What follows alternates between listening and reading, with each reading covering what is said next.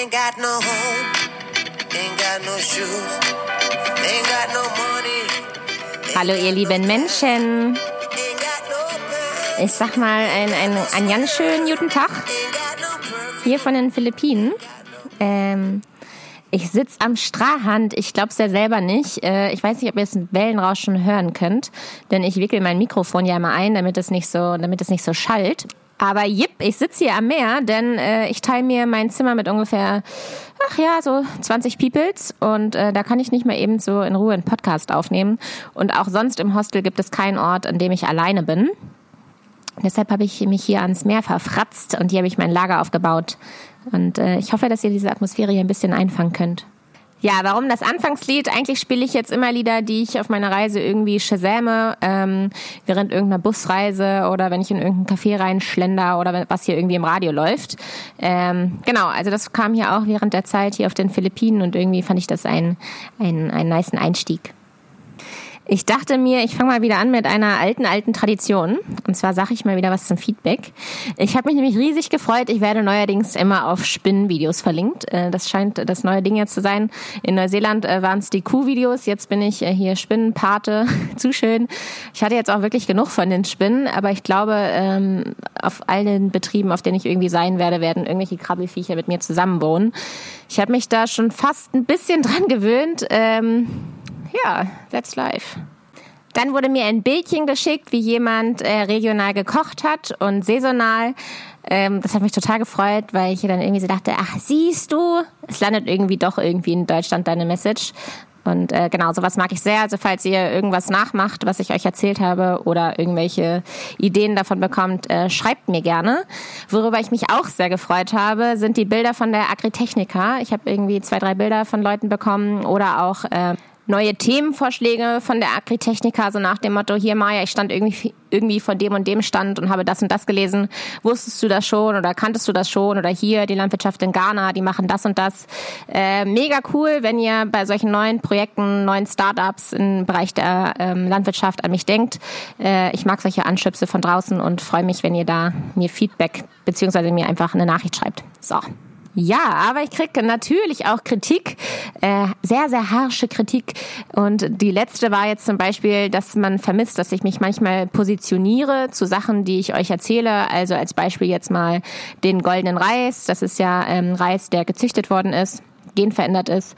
Und ähm, es fehlte dort jemanden, dass ich dann selbst sage, was meine Meinung dazu ist. Aber ehrlich gesagt mache ich das bei manchen Themen extra. Ich, äh, ich, möchte da neutral bleiben, damit sich Leute darüber selbst eine Meinung machen können. Und ich finde, in der Landwirtschaft sind oft die Fronten schon so scharf, dass ich äh, eigentlich eher Sachen beleuchten möchte und ähm, dass andere Menschen sich dann darin so ein bisschen orientieren können und vielleicht sich selbst, nach, nachdem man sich eingelesen hat, eine eigene Meinung haben.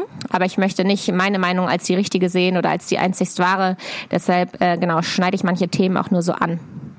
Ach ja, ich habe noch eine positive Sache vergessen. Ich krieg mittlerweile echt ein paar Nachrichten, die so in diese Richtung etwa, in etwa gehen. Hey Maja, du, du lockere äh, Landwirtschaftsnudel, ähm, du sprichst immer so locker über die Themen. Was äh, ist, was steckt eigentlich genau hinter der Milchbranche? Wie lange lebt eigentlich so eine Kuh? Was passiert eigentlich, nachdem sie keine Milch mehr gibt? Was passiert eigentlich mit den Kälbchen? So Fragen in diese Richtung, ähm, eher auch kritische Fragen. Ich freue mich immer voll, wenn ich solche Nachrichten kriege. Falls ich die selbst nicht beantworten kann, kann, weil ich nicht denke, dass ich der Experte bin, dann bin ich auf jeden Fall gut vernetzt und kann euch zu anderen Landwirten ähm, weitervermitteln.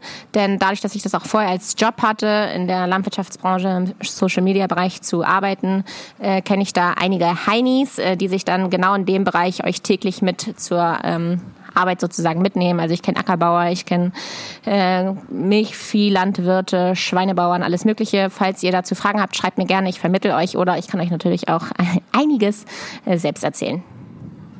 Okay, Peoples, ich habe jetzt einmal meinen kompletten Podcast Bums äh, 20 Meter woanders hingeschoben, denn die Bar hinter mir, die hat die Musik so laut gedreht, dass ich nicht mehr aufnehmen konnte. Ähm, auf dem Weg hierher sind mir mehrere kleine Kinder entgegengekommen, die mir alle Weihnachtslieder vorsingen wollten und so Geld verdienen ähm, möchten. Und jetzt sitze ich hier auf so einem Baumstumpf und äh, habe so rote Ameisen, die hier am Strand auf meinen Füßen rumklettern und äh, die jucken. So, das, äh, das dazu, nur damit ihr mal ein Gefühl habt. Hier, und das Wellenrauschen müsstet ihr jetzt auch hören. So, dann lass uns doch einfach mal beginnen. Ich möchte euch erst einmal abholen, warum ich denn jetzt hier am Strand sein kann. Ich war jetzt bereits zwei Wochen auf der Farm. In einer Woche muss ich die Philippinen wieder verlassen. Dann geht's ja nach Thailand. Und äh, die Farmers Peoples, die haben darauf bestanden, mich zum äh, Flughafen zu bringen. Und das war dann jetzt der beste Tag dafür. Und außerdem kann es kein Mensch der Welt verstehen, wenn ich immer nur sage, wenn ich in ein Land komme, dass ich mir die Landwirtschaft angucke. Dann sind die mal ganz traurig und finden, ich sollte mir unbedingt noch Land und Orte und, weiß ich nicht, Kultur angucken. Ja, und äh, meine Gastgeber haben mir jetzt tausend Orte aufgeschrieben, die ich mir irgendwie angucken soll. Ich schaffe natürlich nicht alles, überhaupt nicht in einer Woche. Und ich bin auch nicht der Mensch, der gerne so hektisch reist, nur um viel zu sehen. Ich habe mich jetzt für Palawan entschieden und ähm, werde hier Blogbeiträge schreiben und natürlich mir auch hier die Strände angucken. Ja, aber spulen wir einmal zurück äh, zur letzten Woche. Ich hatte den letzten Podcast, habe ich genannt, zwischen Tierwohl und Sattwerden. Und ich persönlich finde diesen Titel phänomenal. Ich werde den bestimmt nochmal verwenden, um darüber einen Blogbeitrag zu schreiben.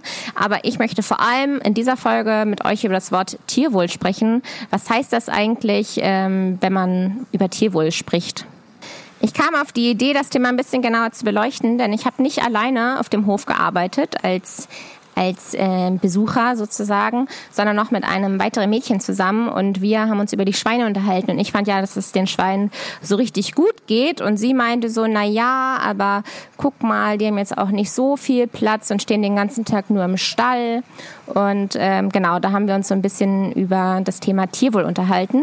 Und ich dachte, das ist ganz interessant, das mal mit euch durchzugehen. Also das erste Argument, was ich immer bringe, wenn jemand sagt, naja, aber guck mal, Maja, du willst ja auch nicht den ganzen Tag im Stall stehen, dann sag ich immer, ja, äh, da hast du recht, vollkommen, aber ich möchte auch nicht den ganzen Tag auf der Weide stehen. Denn ich bin einfach ein Mensch und ich habe andere Bedürfnisse als ein Tier. Und äh, genau, wir Menschen machen das immer ganz gerne, dass wir alles so vermenschlichen. Und wenn man von Tierwohl spricht, dann spricht man eigentlich viel mehr von Tiergesundheit. Und jetzt ist natürlich wichtig, ähm, wie bleibt denn ein Tier gesund und was braucht ein Tier, um gesund zu sein? Und an dieser Stelle sind zu erwähnen die fünf Freiheiten für das Bewertungssystem ähm, von der Gesundheit von Tieren. Und zwar als allererstes muss das Tier frei von Hunger sein. Das ist der erste Punkt. Frei von Durst. Frei von Schmerz. Natürlich frei von Verletzungen und Krankheiten. Und frei von Angst und Stress.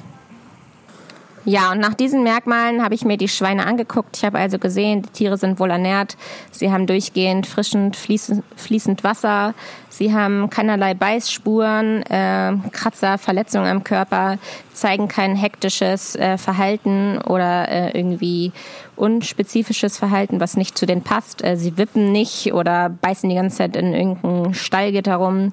Äh, sie waren tatsächlich sehr ruhig das einzige Mal, äh, dass sie am Tag irgendwie Töne von sich gegeben haben, wenn war, als es äh, die äh, Futterzeit war. Dann gab es natürlich irgendwie Geschrei, weil irgendeiner kriegt ja immer zuerst Futter und dann waren die anderen gierig. Nach diesen Kriterien konnte ich also sehen, dass es den Tieren gut geht. Es bleibt natürlich der Punkt, dass es Nutztiere sind und dass sie äh, gehalten werden, damit wir Menschen sie essen. Und ähm, ja, das bleibt. Neben diesen fünf Freiheiten gibt es natürlich noch viel, viel mehr Faktoren. Und äh, da möchte ich vor allem erwähnen, dass es super viel mit dem Landwirt zu tun hat. Äh, sein Management beeinflusst im großen Maße, wie es den Tieren geht. Und ähm, ja, ich kann sagen, dass es gar nicht gestunken hat nach den, nach den Tieren. Ich bin eigentlich sehr empfindlich, was das angeht. Ähm, und wir haben nur fünf Meter vom Schweinestall entfernt gewohnt. Es gab auch kein erhöhtes Aufkommen von Fliegen, was ja auch immer ein Zeichen dafür ist, dass irgendwo Tiere in der Nähe sind. Ähm, der Landwirt hat einfach oft genug den Stall ausgemistet beziehungsweise den Mister weggenommen. Und ähm, ja, die Schweine an sich sind ja auch sehr, sehr ordentliche Tiere. Also die machen immer an die gleiche Ecke. Es ist also sehr leicht, äh, die Scheiße zu entfernen. Weiteres Merkmal, woran man erkennen kann, dass es Tieren gut geht, ist auch die Geburtenrate beziehungsweise wie viele Ferkel von den äh, Sauen überleben. Und hier haben wir eine Anzahl von 100 Prozent. Also bisher hat jedes Ferkel überlebt und ähm, auch ein Zeichen dafür, dass es sehr, sehr gesunde Tiere sind. Das ganze Thema kann ich jetzt bis ins Klein-Klein irgendwie weiterführen. Natürlich kann man auch irgendwie Tierwohl messen und zwar an ähm, den Stresswerten. Also zum Beispiel gibt es sogenannte Stresshormone, die man nachmessen kann. Man kann auch die Herzfrequenz messen und daran erkennen, ob ein Tier gestresst ist. Und ein weiteres Merkmal ist, äh, wie gut die Schweine zunehmen, denn man kennt das ja auch von sich selber, dass wenn man irgendwie gestresst ist, dass man dann schnell abnimmt oder kein Hungergefühl hat. Ähm, ja, und wenn ein Schwein gut zunimmt oder die Masse behält, dann kann man auch daran erkennen, dass es einem Schwein gut geht. Wenn man mit mir also über dieses Thema spricht, dann versuche ich immer daran zu erinnern, dass das Tiere sind und wir eben Menschen und dass wir unterschiedliche Bedürfnisse haben und dass man sich nicht immer so vermenschlichen, also dass man die Tiere nicht immer so vermenschlichen soll und sich nicht immer in dieser Situation vorstellen soll, sondern man soll ganz klar sich das Tier angucken, gucken, kann ich hier gerade ähm, offensichtliches Leid erkennen, Stress, Angst, Verletzungen, ähm, ein hektisches Tier oder ist da ein Tier vor mir, was äh, komplett ruhig irgendwie schmatzend vor einem liegt und äh, trotzdem ein Tier ist, was im Stall lebt. Ich bin mir sicher, ich habe auch einige Pferdeleute unter mir hier bei den Zuhörern und äh, da ist es ja sehr ähnlich. Man hält ja auch ein Tier, um es zu reiten und es ist auch äh, nicht in der komplett natürlichen Umgebung und auch in einem äh, relativ kleinen Stall meistens. Ähm, ja, und da könnt ihr auch mal sagen, woran ihr erkennt, dass es eurem Pferd gut geht und meistens daran, dass ihr es gut füttert dass es frisches Heu bekommt und äh, immer frisches Wasser hat, ähm, dass ihr es ordentlich putzt, äh, schaut, ob es gesund ist, dass der Hufarzt, äh, der Hufschmied vorbeikommt. All das sind Sachen, wie ihr versucht, euer Pferd gesund zu halten, obwohl es in einem Stall lebt. Und ich wette, wenn ihr euer Pferd anschaut, dann habt ihr auch das Gefühl, dass es dem gut geht, weil ihr es eben nach diesen äußerlichen Merkmalen ähm, bewertet. Ja, das war jetzt erstmal der erste Teil zu dem Thema Tierwohl. Ich wollte nun mit euch nochmal über die angebundenen Tiere sprechen. Das war ja auch Thema in meinem letzten Podcast. Und äh, ich wollte das gerne nochmal im Vergleich zur Massentierhaltung ähm, besprechen. Denn bei einem angebundenen Tier reden wir von einem Tier und bei der Massentierhaltung reden wir von ganz, ganz vielen Tieren. Und grundsätzlich, immer wenn man über Massentierhaltung spricht, dann verwendet man das Wort ja in einer negativen, in einem negativen Zusammenhang. Zusammenhang. Und äh, ich finde, dieses Beispiel, was ich euch jetzt gebe, ist mal wieder ein Beispiel dafür, dass, dass man eben nicht sagen kann, äh, dass eine geringe Tieranzahl gleichzeitig heißt, dass es Tieren gut geht.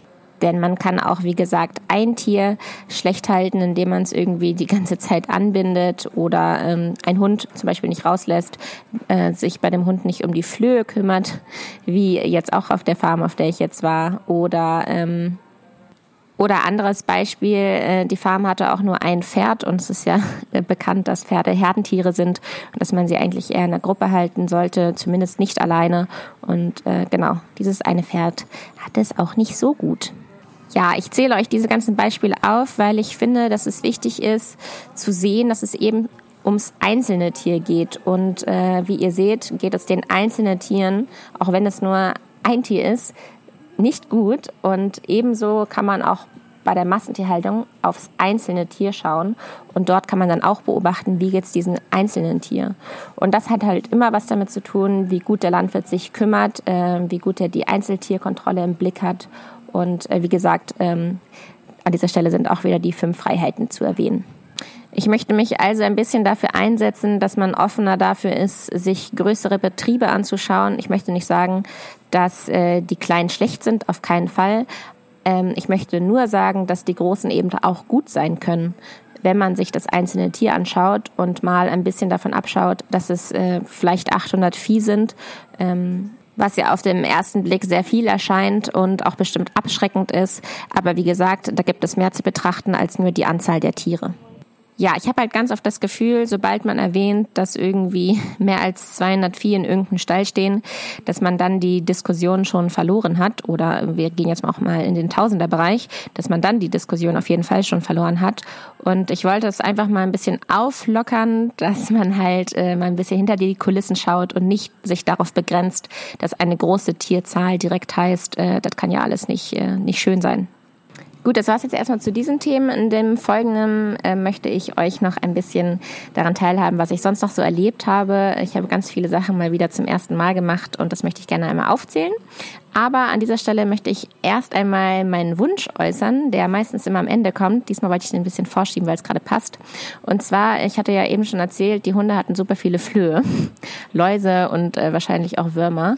Und äh, die Hunde waren so ein bisschen mein Sozialprojekt. Und äh, ich habe mich dann einfach mal damit auseinandergesetzt, was habe ich eigentlich in der Natur und was kann ich äh, aus den, diesen Mitteln, die da wachsen, irgendwie als Flohmittel zusammenwursteln.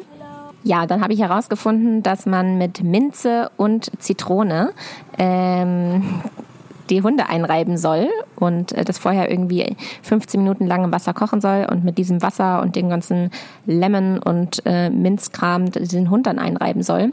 Und das habe ich versucht, damit äh, diese ganzen Flöhe irgendwie abfallen. Das war tatsächlich so mein, mein äh, Social-Projekt. Ja, und ich habe genau gemerkt, wie der Landwirt und die ganzen Leute da auf der Farm sich so dachten, was macht die Deutsche da für Sachen? Was macht die mit dem armen Hund? Der Hund, der Hund hat das natürlich auch nicht verstanden. Aber ich persönlich fand es voll cool herauszufinden, welche Pflanzen äh, für was gut sind. Und ähm, deshalb wollte ich euch mal als äh, kleinen Tipp mitgeben, schaut mal beim nächsten Mal, falls ihr nach irgendeinem Mittelchen sucht, weiß jetzt nicht, ob es irgendwas zu enteisen gibt oder irgendwelche Flecken, die nirgendwo rausgehen. Ähm, ihr könnt mal nach Hausmitteln googeln googeln. Und da sind ja meistens dann äh, Produkte, äh, die man dann selbst irgendwie zusammenmixen kann, was man irgendwie im Haus schon hat. Das spart auf der einen Seite also ein bisschen Geld und auf der anderen Seite lernt man auch ein bisschen was dazu, äh, wofür die ganzen Sachen, die man irgendwie eigentlich zum Kochen da hat, äh, noch so gut sind. Ich habe übrigens heute noch einen zweiten Wunsch, den werde ich aber erst äh, zum Ende der Folge äh, erwähnen. Aber nur damit ihr euch schon mal darauf vorbereiten könntet, ich mir sogar noch was wünsche. Ja, nun zu dem Teil, was habe ich eigentlich noch so erlebt? Ähm, witzig fand ich die erste Begegnung mit, ich nenne sie jetzt mal Patricia, also das Mädchen, mit der ich zusammengearbeitet habe. Sie hat sich nämlich vorgestellt und hat direkt gesagt, ich habe Angst vor Spinnen und Schlangen. Und ich dachte mir halt so, ja, ach du meine Güte, wenn du wüsstest, was ich schon in meiner ersten Nacht hier äh, für eine Spinne gesehen habe und was ich mit der da alles rumgewurstelt habe. Ich habe die ja nicht aus meinem Zimmer gekriegt und hatte ja total Panik und hat die auch noch so geleuchtet im Dunkeln. Also ich selbst hatte ja schon äh, Spinnenpanik, obwohl ich eigentlich selber von mir sagen würde, dass mir Spinnen relativ egal sind, aber äh, diese Spinnen nicht. Ja, und dann zu ihrer Schlangenangst, da dachte ich so, naja gut, ich, also hier gibt's ja keine Schlangen. Also ich habe jetzt keine gesehen, habe noch nie drüber nachgedacht, wird schon nichts passieren. Und ihr glaubt es nicht, ich war mit ihr zusammen auf dem Weg und wir wollten uns eine Handykarte kaufen, damit wir irgendwie äh, Internet haben. Und äh, da ist doch tatsächlich eine Schlange über unseren Weg gehuscht. Ich habe es nicht gesehen, aber sie und hat gesagt, Maja, beweg dich nicht, beweg dich nicht, da ist eine Schlange. Und ich so, hä, wo? Bin halt so verträumt weitergewartet. Sie meinte, bleib jetzt sofort stehen, da ist eine Schlange.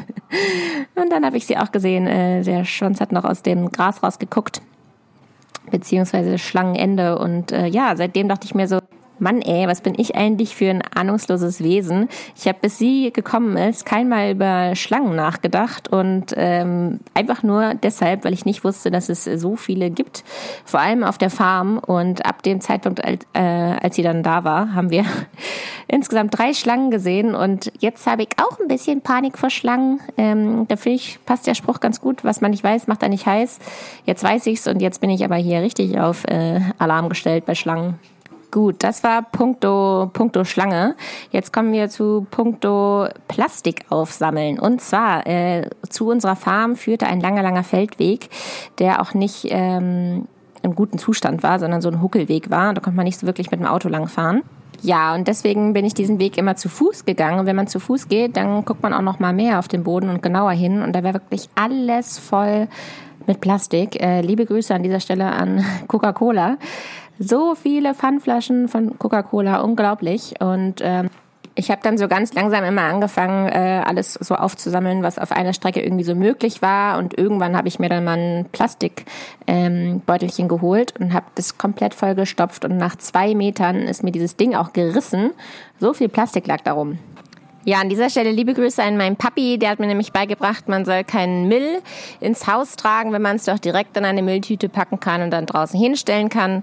Denn äh, ich habe es geliebt, wenn ich von irgendwelchen Wochenendtrips nach Hause gekommen bin und dann erstmal den ganzen Krams, den ganzen Müll von meinem Auto ins Haus zu transportieren. Also irgendwelche Chipstüten und Süßigkeiten-Tüten wurden dann reingetragen in großen Massen, Bierdeckel und hast du nicht gesehen.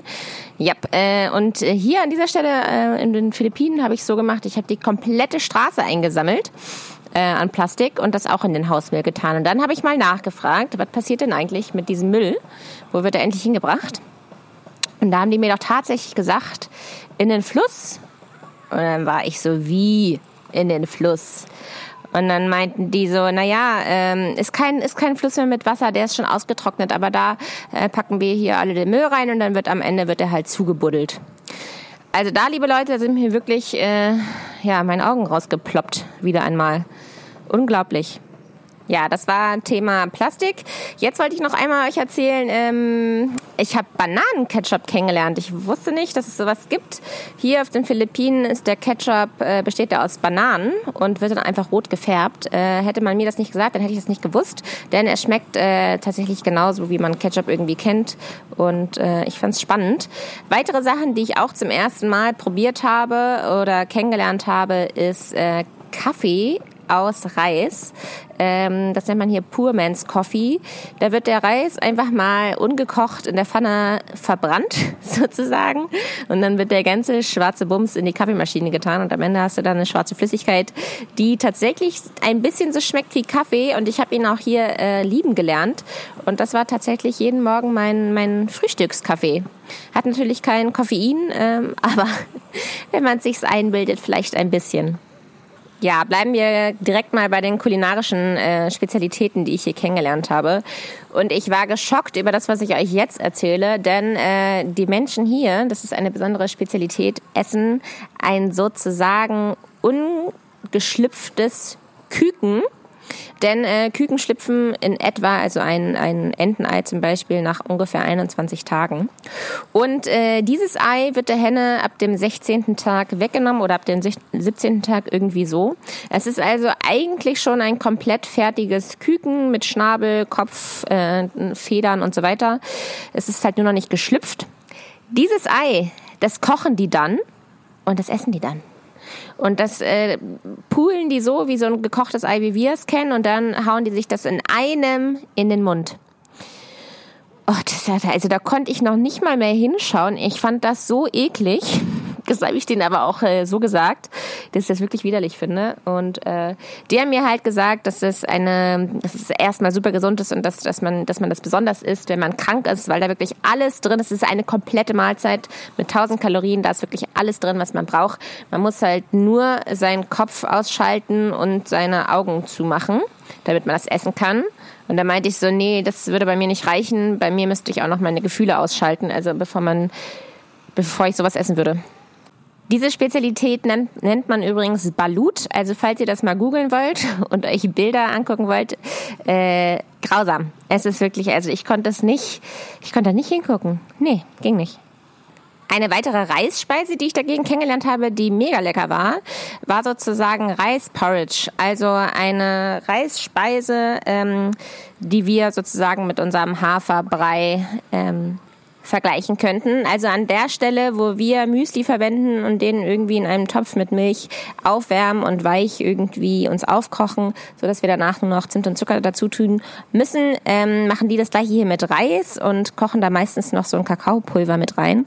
Ähm, das schmeckt echt köstlich und das nimmt man hier zum Frühstück. Ja, nun will ich ein bisschen äh, zum Ende kommen. Ich habe äh, immer noch einiges, was ich erzählen, was ich erzählen werde.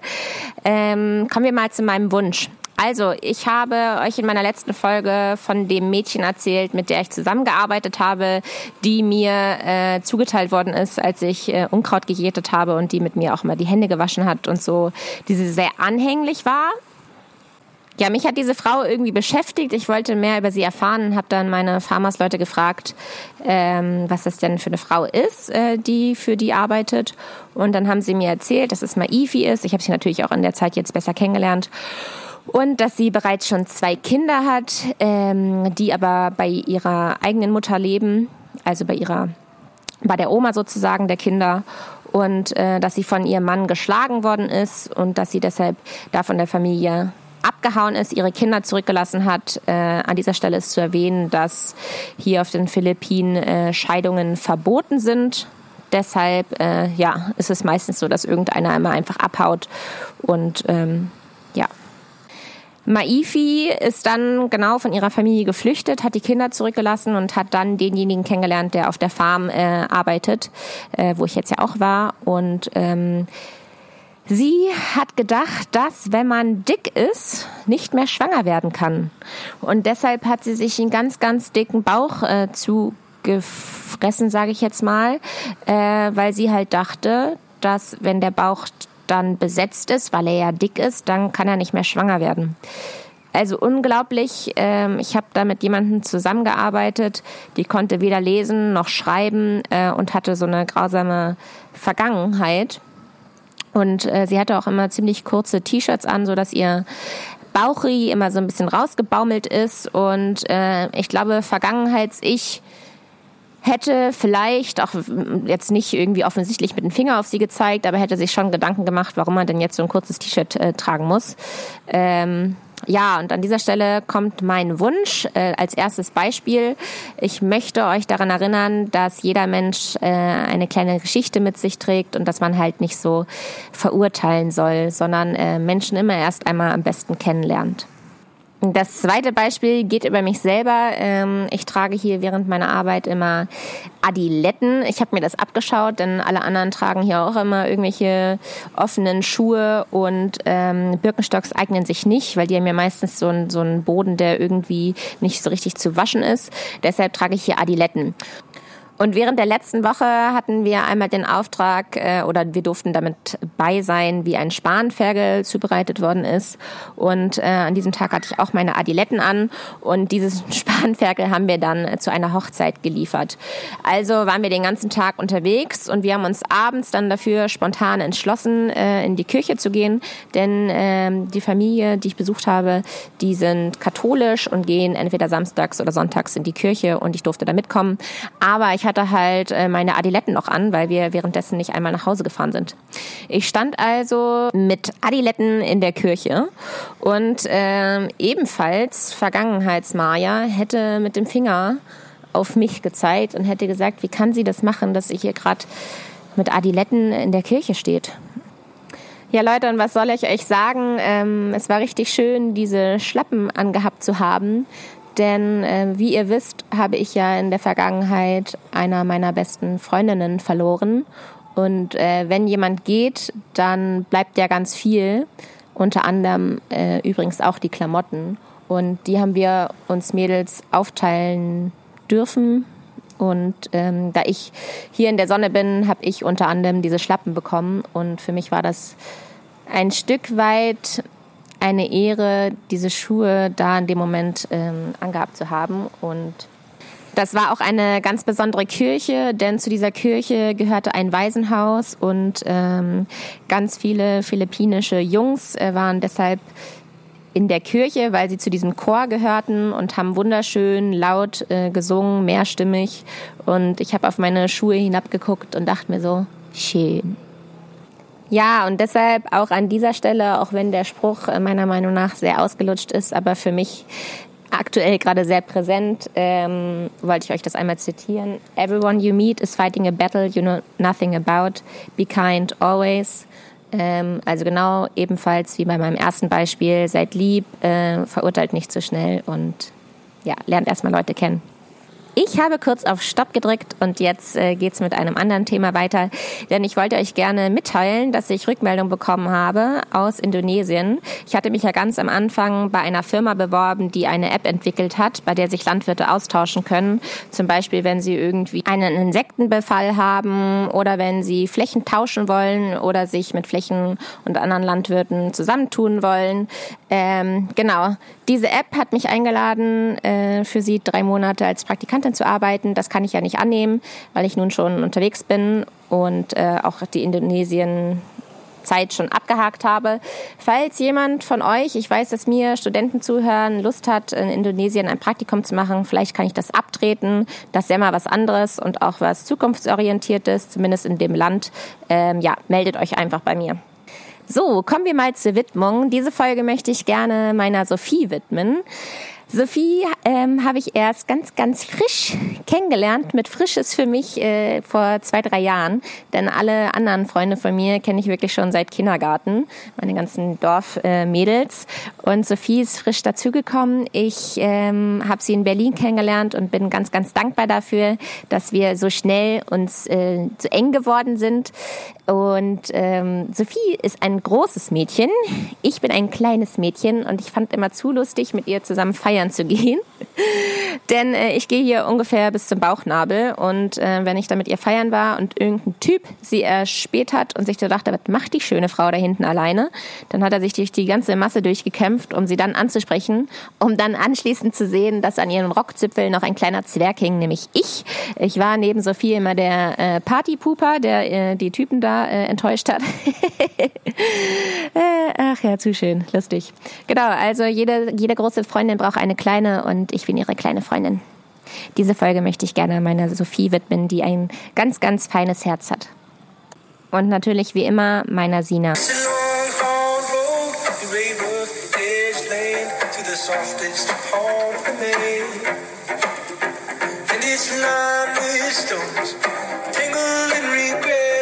just too hard to forget.